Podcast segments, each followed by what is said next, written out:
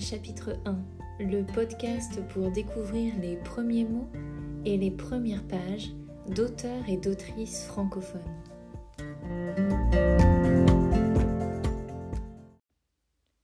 Les Contemplations de Victor Hugo, publié en 1856, recueil poétique.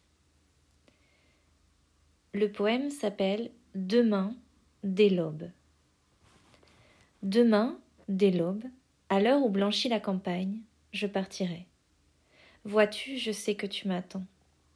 J'irai par la forêt, j'irai par la montagne. Je ne puis demeurer loin de toi plus longtemps.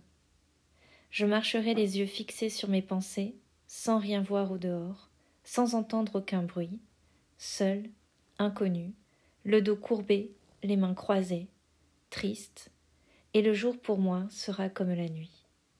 Je ne regarderai ni l'or du soir qui tombe, ni les voiles au loin descendant vers Harfleur, et quand j'arriverai, je mettrai sur ta tombe un bouquet de houverts et de bruyères en fleurs.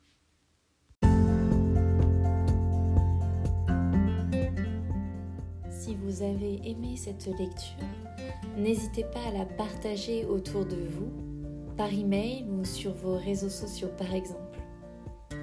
Vous pouvez aussi me donner votre avis ou des idées de lecture en commentaire, j'y répondrai avec plaisir. À bientôt!